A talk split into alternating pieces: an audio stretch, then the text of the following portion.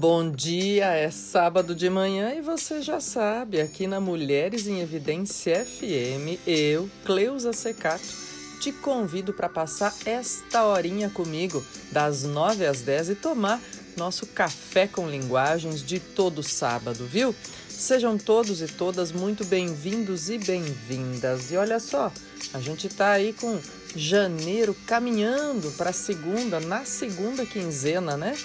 E a minha conversa é também hoje para pensar o seguinte, viu? Essa coisa da gente compartilhar espaço, de a gente ser um bom hóspede ou um bom anfitrião, tem a ver com nossas relações de cordialidade.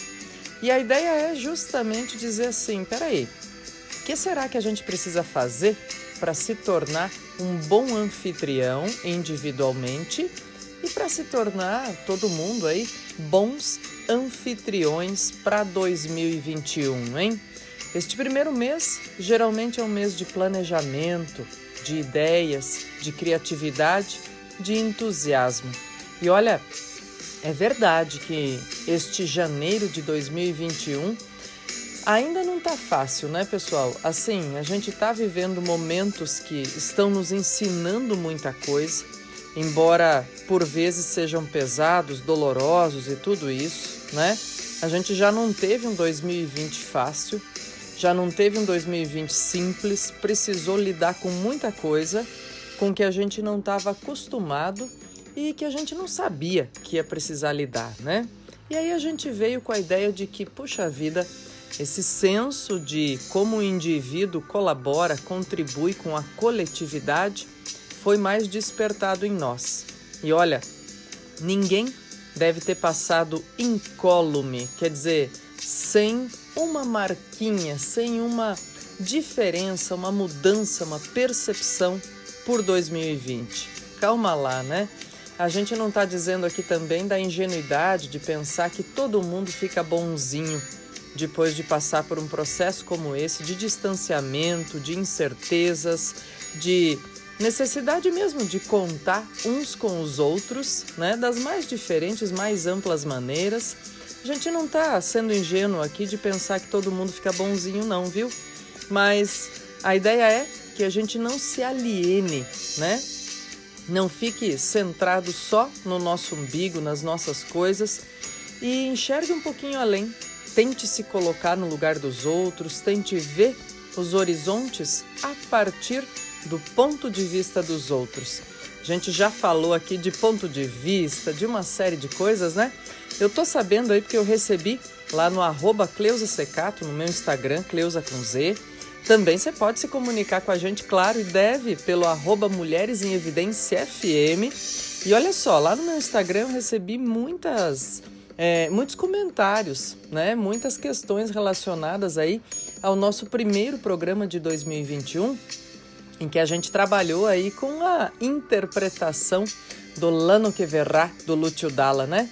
E ele dizia mais ou menos isso que a gente está tratando aqui por consequência, né? Dizer assim, ó, é, é uma ironia essa ingenuidade de pensar que, nossa, no novo ano vai acontecer assim só coisa boa, ou vai acontecer, né, muita ou só festividade. Diz não. Todo ano a gente tem entusiasmo, mas todo ano a gente sabe que tem obstáculo para superar. Tem obstáculo com os quais a gente deve aprender, sabe? E aí, pessoal, claro, eu convidando vocês para ficarem comigo, para estarem comigo nesta manhã de sábado aqui, juntinhos das 9 às 10, tomando o nosso cafezinho. Como é que tá seu café aí, hein? É chá, é café, é com açúcar, sem açúcar, é com leite, é purinho, é passado, é expresso. Como é que é o seu café? Pingado? Enfim, é dos mais diferentes nomes e processos que a gente tem de extrair essa bebida saborosa, né, que pode nos acompanhar no dia a dia, que pode nos dar alento. Acho que principalmente em 2020, né, pessoal? A gente entendeu muito bem aquela relação de pensar que uma xícara de café é um abraço bem quentinho, viu? E para a gente refletir sobre a arte de viver e por que muita gente disse, diz, né? E eu estou usando essa expressão também, que viver é uma arte, como é que a gente faz para que as lições da história nos ajudem a ter uma vida melhor na contemporaneidade? Eu vou convidar você, claro, para você continuar comigo, ficar comigo. Fiz uma seleção de músicas hoje que falam de meninas, mulheres, garotas, enfim.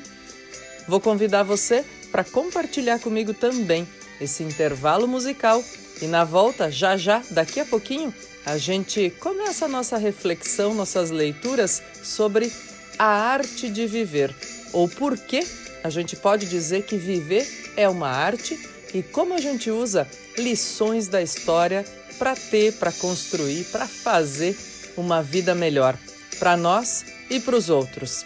Fica comigo, já já eu volto.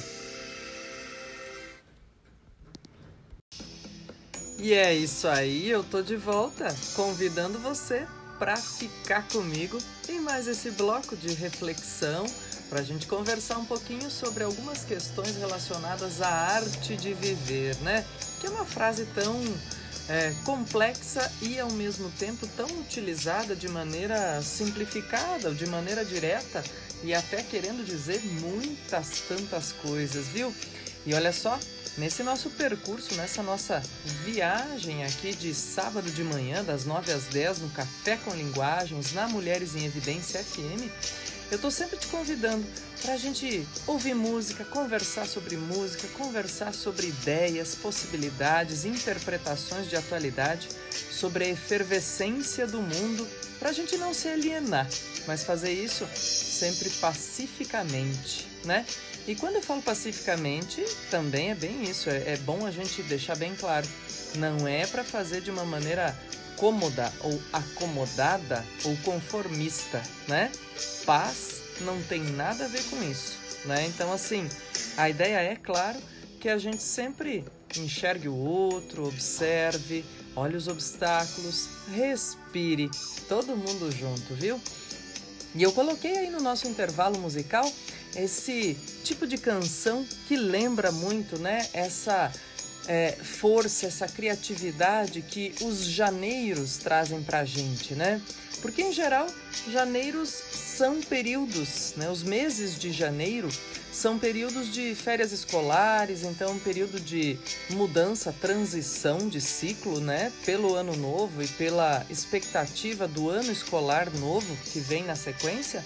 E em geral, Claro, também é um mês em que a gente projeta muita coisa, pensa, programa, se coloca como o que, que quer para os próximos meses, né? O que, que quer para esse ano novo. E assim, nesse janeiro, claro, não é diferente, embora a gente já tenha citado aqui outras vezes, inclusive nos programas de transição de ano, né? E agora, neste, que a ideia é, olha, um janeiro diferentão do que a gente já viveu, né? Um janeiro que, claro, tem férias, lembra ou tem essa mudança de ciclo, de período, lembra essa ideia de transformação, de jovialidade, né?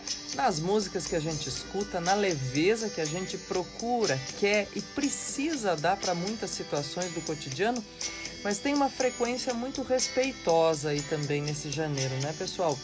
Por todos e todas à nossa volta, por tudo que cada um está precisando passar, reinventar, reaprender ou aprender, né? Por conta desse cotidiano que se instaurou entre nós em 2020. Então, olha lá, a gente está aqui, claro, sempre fazendo com que a gente possa pesquisar e refletir juntos sobre muitas coisas. E sabe, sabe de uma coisa? Viajar é uma das situações mais interessantes que a gente pode fazer. E olha, ao contrário do que alguém aí do outro lado pode pensar, já e dizer, mas Cleusa, como assim, né? Viajar tá um perigo, né? Então assim, calma lá. A minha viagem aqui é uma sugestão de viagem pela leitura, de viagem pelas incursões possíveis dentro de cenários de possibilidades do próprio conhecimento, né? Lembro de uma campanha em prol da leitura que era muito forte no início dos anos 2000, que dizia assim: quem lê viaja, né? Quem lê vai mais longe.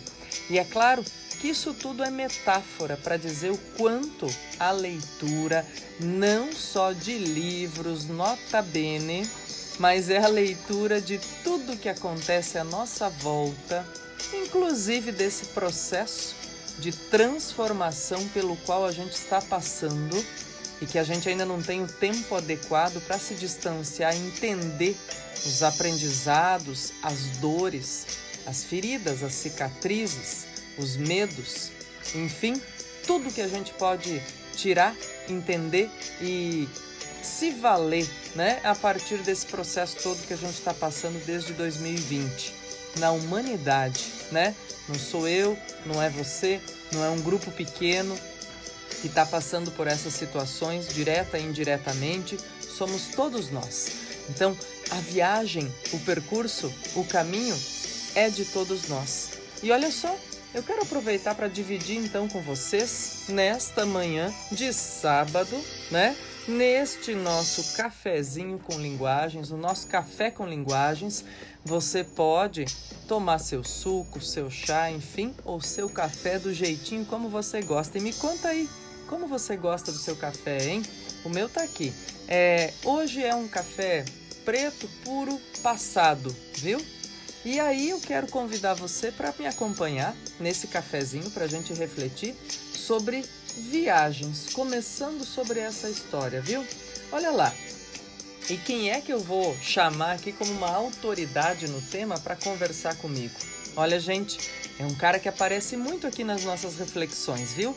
E eu já tenho falado dele em vários aspectos, em várias circunstâncias. É o Roman Czarnarik que é esse cara que é um pensador contemporâneo muito didático, cheio de conteúdo, bem enciclopedista mesmo, e é um dos fundadores da The School of Life, cuja sede fica em Londres, mas a gente tem ramificações pelo mundo todo e tem uma ramificação da The School of Life em São Paulo, aqui no Brasil também, viu? E os conteúdos oferecidos, online ou presenciais, são sempre muito interessantes pensando em jornada de autoconhecimento. Sabe que esse processo todo pelo qual a gente passa ao longo da vida, né, tem que nos valer como amadurecimento pessoal e intelectual, para que a gente possa ser melhor mesmo, né, todos os dias. Possa aprender a se perdoar, a perdoar os outros, a ter mais paciência, né? A exercitar tanto uma palavra que se falou demais e eu fiz referência aqui nos nossos programas, resiliência. Em 2020 se falou tanto disso, né? Que é a questão de justamente fazer o que de melhor a gente consegue com a infraestrutura de que a gente dispõe ou com os meios de que a gente dispõe, né? Bem, também falamos tanto, né, pessoal, do poder da empatia, que é uma das palavras-chave da The School of Life. Que a ideia é, olha, para você julgar ou enxergar as coisas sob o ponto de vista de uma pessoa, você precisa andar uma milha dentro dos sapatos dela. E é claro, eu gosto de falar dessas coisas aqui, pessoal, para a gente compartilhar o poder das metáforas, né? O poder que a gente tem de sintetizar numa referência como essa e também na referência à viagem, tanta coisa importante que a gente pode fazer pela vida, né? Com o passar do tempo, com o passar dos dias. Bom, gente, e a ideia então é ler um pouquinho, é conversar um pouquinho sobre as relações aqui ou as ideias relacionadas, né, a viagens que o Kizar Narik estabelece para gente. E ele faz isso num livro chamado A Arte de Viver ou Sobre a Arte de Viver, cujo subtítulo é Lições da História para uma Vida Melhor. Sabe, pessoal, a gente precisa, né, também aprender e como é bom quando a gente consegue fazer isso de maneira muito automática, eu diria, né? É, revisitar lições que a história traz para gente, para a gente aprender a conseguir fazer melhor, né, no presente e no futuro. E olha, de novo, a gente tem um processo pandêmico pelo qual a gente passa em 2020, que já aconteceu com essa intensidade lá em 1918, quando a gente teve a gripe espanhola, né? Que também assombrou o mundo, assim como o coronavírus agora em 2020. Bom, a gente tem comportamentos iguais àquela época? Com certeza, pessoal. Embora a gente tenha passado aí um século, né?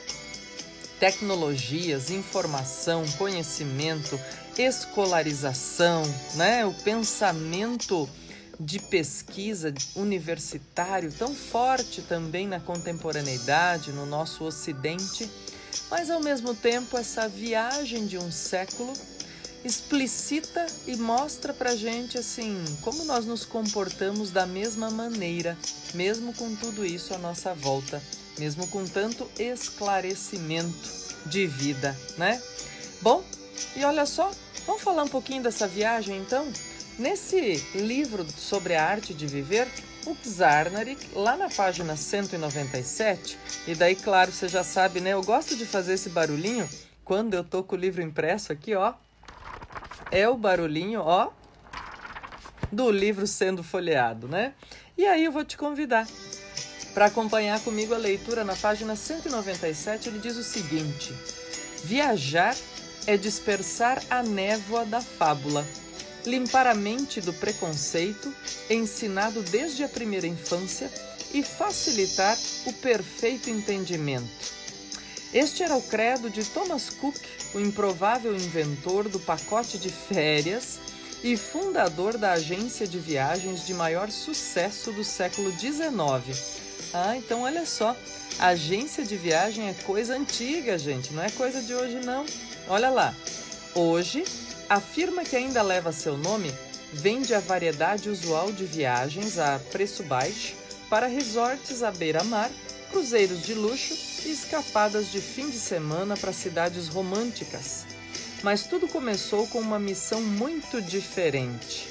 No início da década de 1840, nota bene, hein? 1840, Cook, pregador batista leigo e membro fanático do movimento de temperança nas Midlands inglesas, teve uma ideia brilhante. Ele organizaria uma excursão que permitiria a trabalhadores pobres de Leicester a comparecer a uma assembleia em prol da temperança na cidade próxima, onde uma série de pastores piedosos os exortaria a se abastecerem da bebida e tal e tudo isso e tomar o caminho de Deus. Muito bem.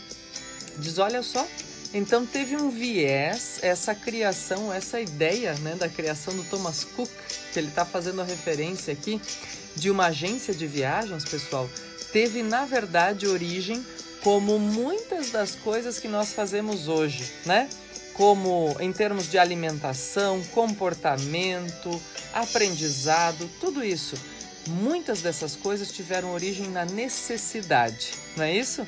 Veja só, é igual pratos típicos, né? Em geral diz, ah, é prato típico de tal lugar. Quando a gente vai ver a história desse prato, é porque teve algum aperto e alguém precisou inventar essa comida para não haver necessidade naquele momento, para as pessoas não passarem necessidade naquele momento, né?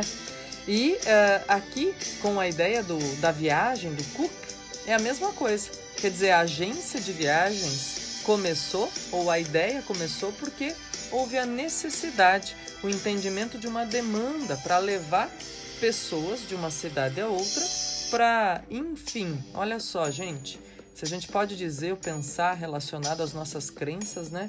Para fazer jornada de autoconhecimento, sem dúvida, né?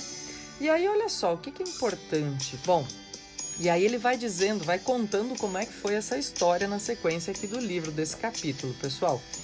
E uh, ele diz assim, ó, que é bacana, né? É, quando ele retoma aqui, por exemplo, desde os gregos, essa ideia do quanto a viagem é um, uma situação inspiradora, seja ela feita no mundo concreto, quer dizer, no deslocamento né, de uma fronteira a outra, eu indo do meu bairro a outro bairro, da minha cidade a outra cidade, do meu estado a outro estado, do meu país a outro país, não importa. Ele diz Pode ser de, de fronteira assim concreta, ou pode ser de uma fronteira imaginária, imaginativa, que a criatividade nos permite exercer. E aí ele retoma lá o poeta romano Horácio ainda, né? Que ele diz assim: olha só, mudam seu clima, não sua alma, aqueles que se precipitam através do mar. Quer dizer, são historiadores aí, né, cronistas dessas viagens ultramarinas por todos os tempos que a gente tem registro, né? E que dizem assim, olha, tem muita gente que vai, muda o clima, mas não muda a alma, aquele que vai e singra os mares, né? E daí ele está fazendo essa referência às descobertas ultramarinas, né? E o que, que, é importante aí? A gente pensar o seguinte: será mesmo, né? Que não muda? Bom, a essência da pessoa pode não mudar mesmo, mas o comportamento, aquilo que ela registra como possibilidade pelo encontro cultural que a viagem possibilita, não é o enfrentamento, viu? É o encontro, é o abraço cultural que a viagem possibilita. E aí ele diz: a gente pode ter quatro comportamentos importantes dentro desse ciclo de viagem. E desse ciclo de viagem que metaforicamente eu quero refletir com você como sendo a nossa vida, a arte de viver. A gente pode ser peregrino, turista, nômade ou explorador. E olha só, quero te convidar agora para mais uma xícara de café, nosso intervalo musical e já já eu converso contigo aí. Fica comigo porque a gente vai falar desses quatro tipos de viajantes aqui elencados: o peregrino, o turista, o nômade e o explorador. Até daqui a pouquinho. E a gente segue junto nesse nosso café com linguagens que a gente está falando da arte de viajar. Coloquei músicas aí no intervalo que também podem fazer parte de nossas playlists de viagem, né? Elas são músicas entusiásticas e trazem pra gente aquele senso de criatividade, de dizer, olha, vamos aproveitar esse momento também. E falando da arte de viajar, disse a você que nesse bloco a gente ia conversar um pouquinho sobre os tipos de viajantes elencados aqui, descritos pelo Roman Czarnarik, aqui no livro sobre a arte de viver, lições da história para uma vida melhor. E olha, se o fato de a gente ter aí fundação de agência de viagens por conta da necessidade de conduzir pessoas de um lugar a outro, né? Traz pra gente essa ideia de que justamente, né, a gente reconstrói ou ressignifica comportamentos com o passar do tempo, sem dúvida, a nossa escolha pela viagem que a gente faz pela vida de ser peregrino, turista, nômade ou explorador, tem a ver com esses comportamentos e esses aprendizados, né? E do valor que tem a ancestralidade, o fato de a gente saber receber e ser recebido por pessoas, povos, culturas, famílias, enfim, pelo mundo ou pelos mundos possíveis, metaforicamente, né, à nossa volta. E eu quero compartilhar com você então essa sequência de ideias. Bom, quando ele vai falar do peregrino como viajante, ele começa dando vários exemplos, né? Dizendo, olha, tanta gente todos os anos, e ele usa aqui a, o exemplo do, do Elvis Presley. Ele diz: ó, todo ano mais de meio milhão de pessoas faz peregrinação a Graceland, o antigo lar do Elvis Presley, em Memphis, no Tennessee. E aí vai, né? Diz: daqui a pouco, diz: olha. Uh, peregrinações religiosas, como até a Basílica de São Pedro em Roma, ele diz outras tantas, né, que vão de um lugar a outro para é, lugares mesmo ou uh, para rituais religiosos, ele diz né, que tem marca registrada já e tudo isso. Bem, ele diz: olha, por que é que a peregrinação continua importante hoje para nós nos nossos dias, pensando né, nesse efeito de se dirigir até um lugar que já seja marcado por essa ideia de render uma homenagem ou de, inclusive pensando em peregrinação religiosa, né, gente? de pedir ou de agradecer uma graça alcançada, né? Ou de pedir por uma graça, né? E depois ir agradecê-la. Bem, olha lá o que, que ele diz para a gente na página 200. A peregrinação continua importante hoje porque sugere uma maneira de viajar perdida em nossa era mais profana.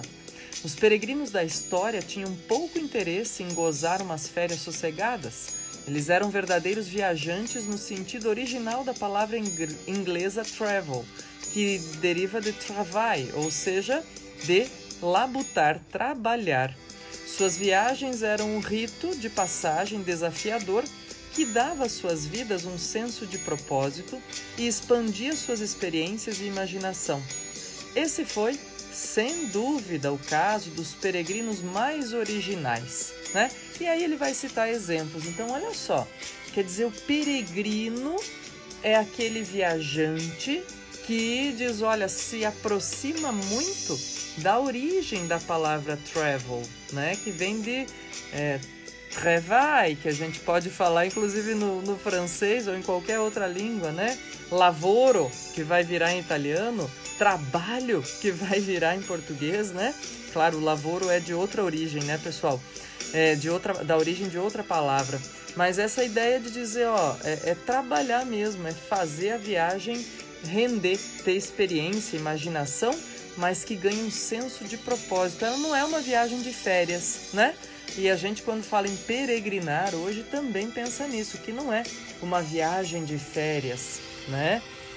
Agora, olha só, o outro comportamento, então, vai, vai, vai anotando, vai guardando aí os comportamentos diferentes dos tipos de viajantes pelo mundo, pela vida, pessoal, porque o que, que acontece? No final a gente pode pensar, peraí, quem sou eu, né? Nesse mundão aí, quem eu quero ser?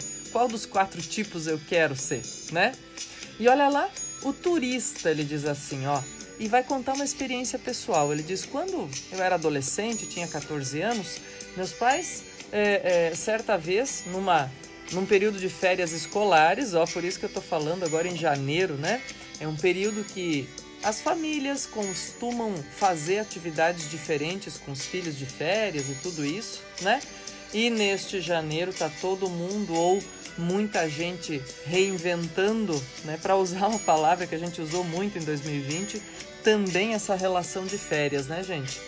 E ele conta a experiência, diz: olha, os meus pais é, é, me pegaram aí nas férias por umas duas, três semanas e me levaram para acampar em um monte de lugares e tal, né? Como eles são de Londres, diz, então acamparam, acamparam pela Europa, para lá e para cá, e diz ele: olha, eu tive a oportunidade nesse momento aí de conhecer é, a arte do Renascimento em Florença, né? Passear de gôndola em Veneza, fui para a Basílica de São Pedro em Roma, fui para o teto da Capela Sistina, né? Contemplar o teto da Capela Sistina e uma série de coisas. Ele diz: puxa vida eu enviei tantos cartões postais desses lugares, né? Comprei cópia de lembrancinha, coisa assim. E ele diz: Bom, peraí, o que, que é que é o turista, na verdade, né? O turista é o cara, é o viajante que faz a cidade. E esse faz é entre aspas. É aquele que vai é, andar pela cidade conhecendo, né? visitando. Então ele diz o que, que é esse, esse caminho do turista? Vai visitar obra de arte famosa, monumentos arquitetônicos, paisagens, passa o itinerário normal para milhões de viajantes depois, né?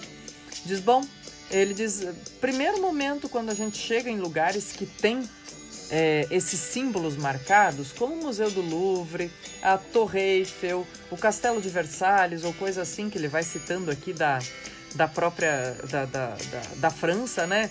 Aí ele diz: olha só, como é que esse mistério histórico nos revela maneiras mais originais de ser turista e descobrir culturas. Ele diz: bom, o turismo europeu começou lá no século 17, então não é coisa de agora, né, pessoal? Mas diz, ele experimentou uma enorme expansão foi no século 19, quando a crescente classe média se viu com renda suficiente e tempo livre para viajar e pôde tirar proveito das novas redes ferroviárias. Mas onde deveriam ir? E a melhor resposta, diz ele, foi dada por um editor alemão, o Karl Badeker, que a partir de 1839 começou a produzir uma série de guias de viagem com grande vendagem, que logo dominaram o mercado internacional. Então, ele foi determinando ou definindo quais os caminhos esses turistas, esses viajantes turistas deveriam fazer, né? E aí diz, bom, então quem que é o turista? O turista é aquele cara que faz a cidade, que vai para os monumentos, para os lugares, para as paisagens que estão marcados pelos guias impressos ou hoje, né, pessoal, na era virtual, virtuais, né? Muito bem. Depois disso, quem é o turista nômade, hein? Vamos lá. O turista, o turista não, ó, eu já misturando os dois. quem é o viajante nômade, né? A gente já falou do peregrino, do turista e agora a gente vai falar do nômade. Quem é esse cara? Vamos ver. Olha lá. O nômade, atenção. Ele diz assim, ó: Nossa natureza consiste em movimento. A completa calma é a morte. E ele diz isso aqui. Quem escreveu foi o pensador francês Blaise Pascal, lá no século 17. E ele diz: Eu encontrei essa citação lá nos anos 80 pela primeira vez e eu tinha mais ou menos uns 20 anos. E ele propunha, né, nessa citação, diz o texto que vinha na sequência, propunha a ideia romântica de que os seres humanos eram em essência nômades, que só podiam se sentir plenos se estivessem em contínuo movimento, como os beduínos tribais que cruzam o deserto de camelo de um oásis para o outro. E ele diz: Nós fomos mesmo eh, viajantes né, permanentes por milhões de anos caçadores e coletores que seguiam as trilhas migratórias e tudo isso.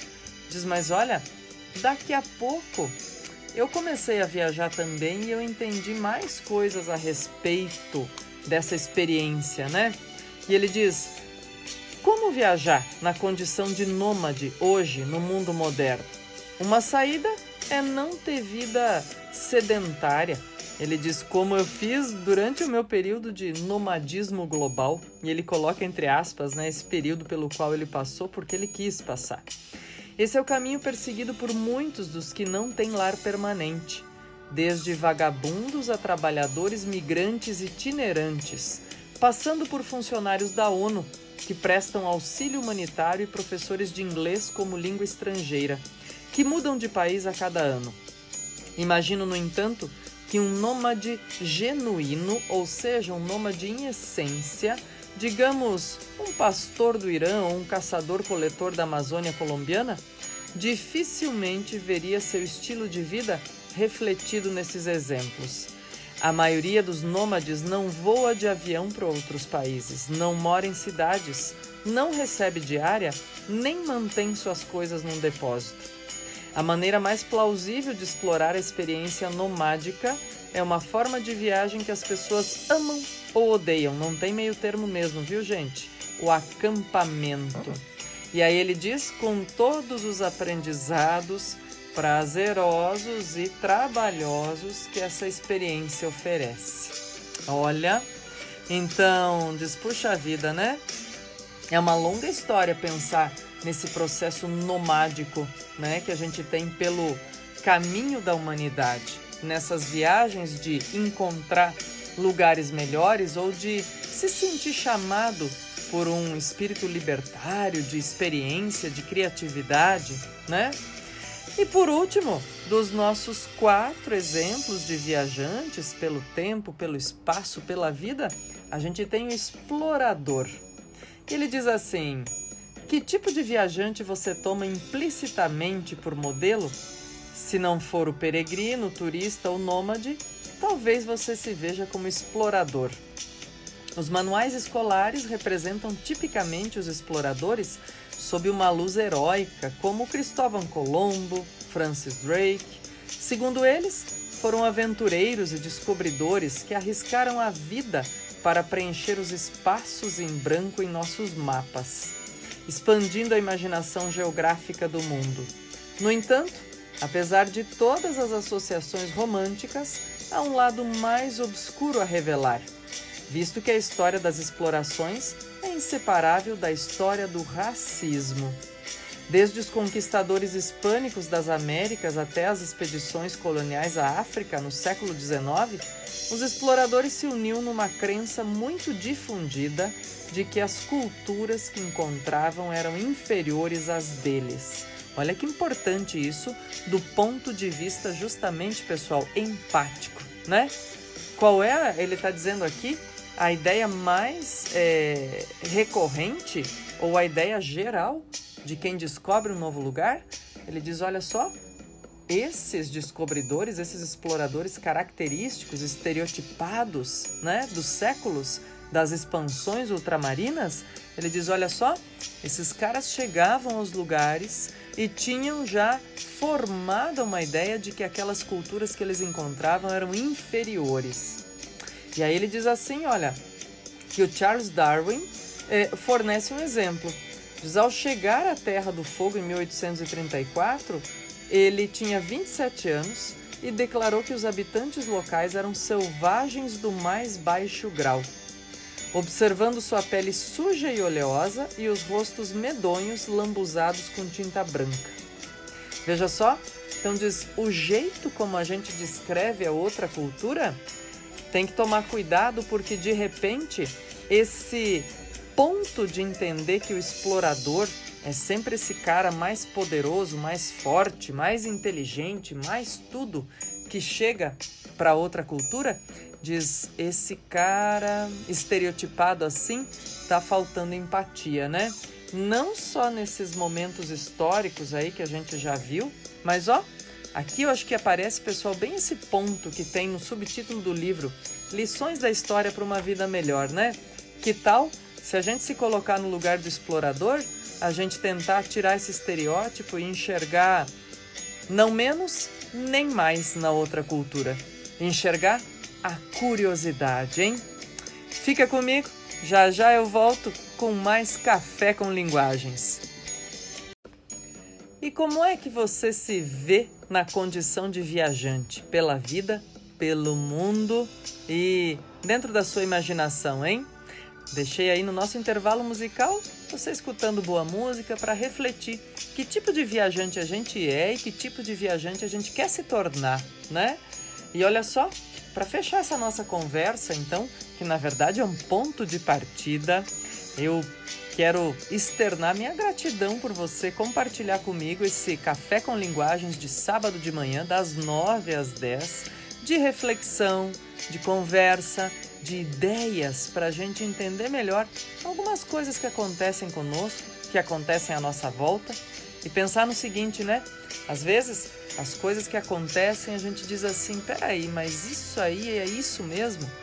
Às vezes o que é mais importante é o que acontece a partir daquele primeiro fato, né? E não o fato em si. Então vamos pensar nisso também.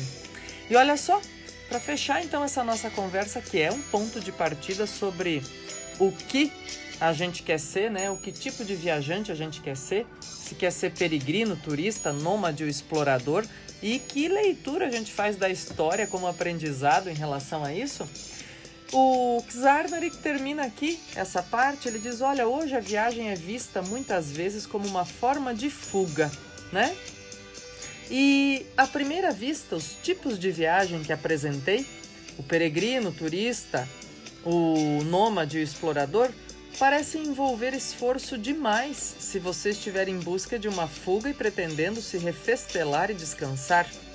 Poderia você realmente se dar ao trabalho de partir numa peregrinação sem rumo certo ou é, buscar uma jornada de conversas em sua comunidade local?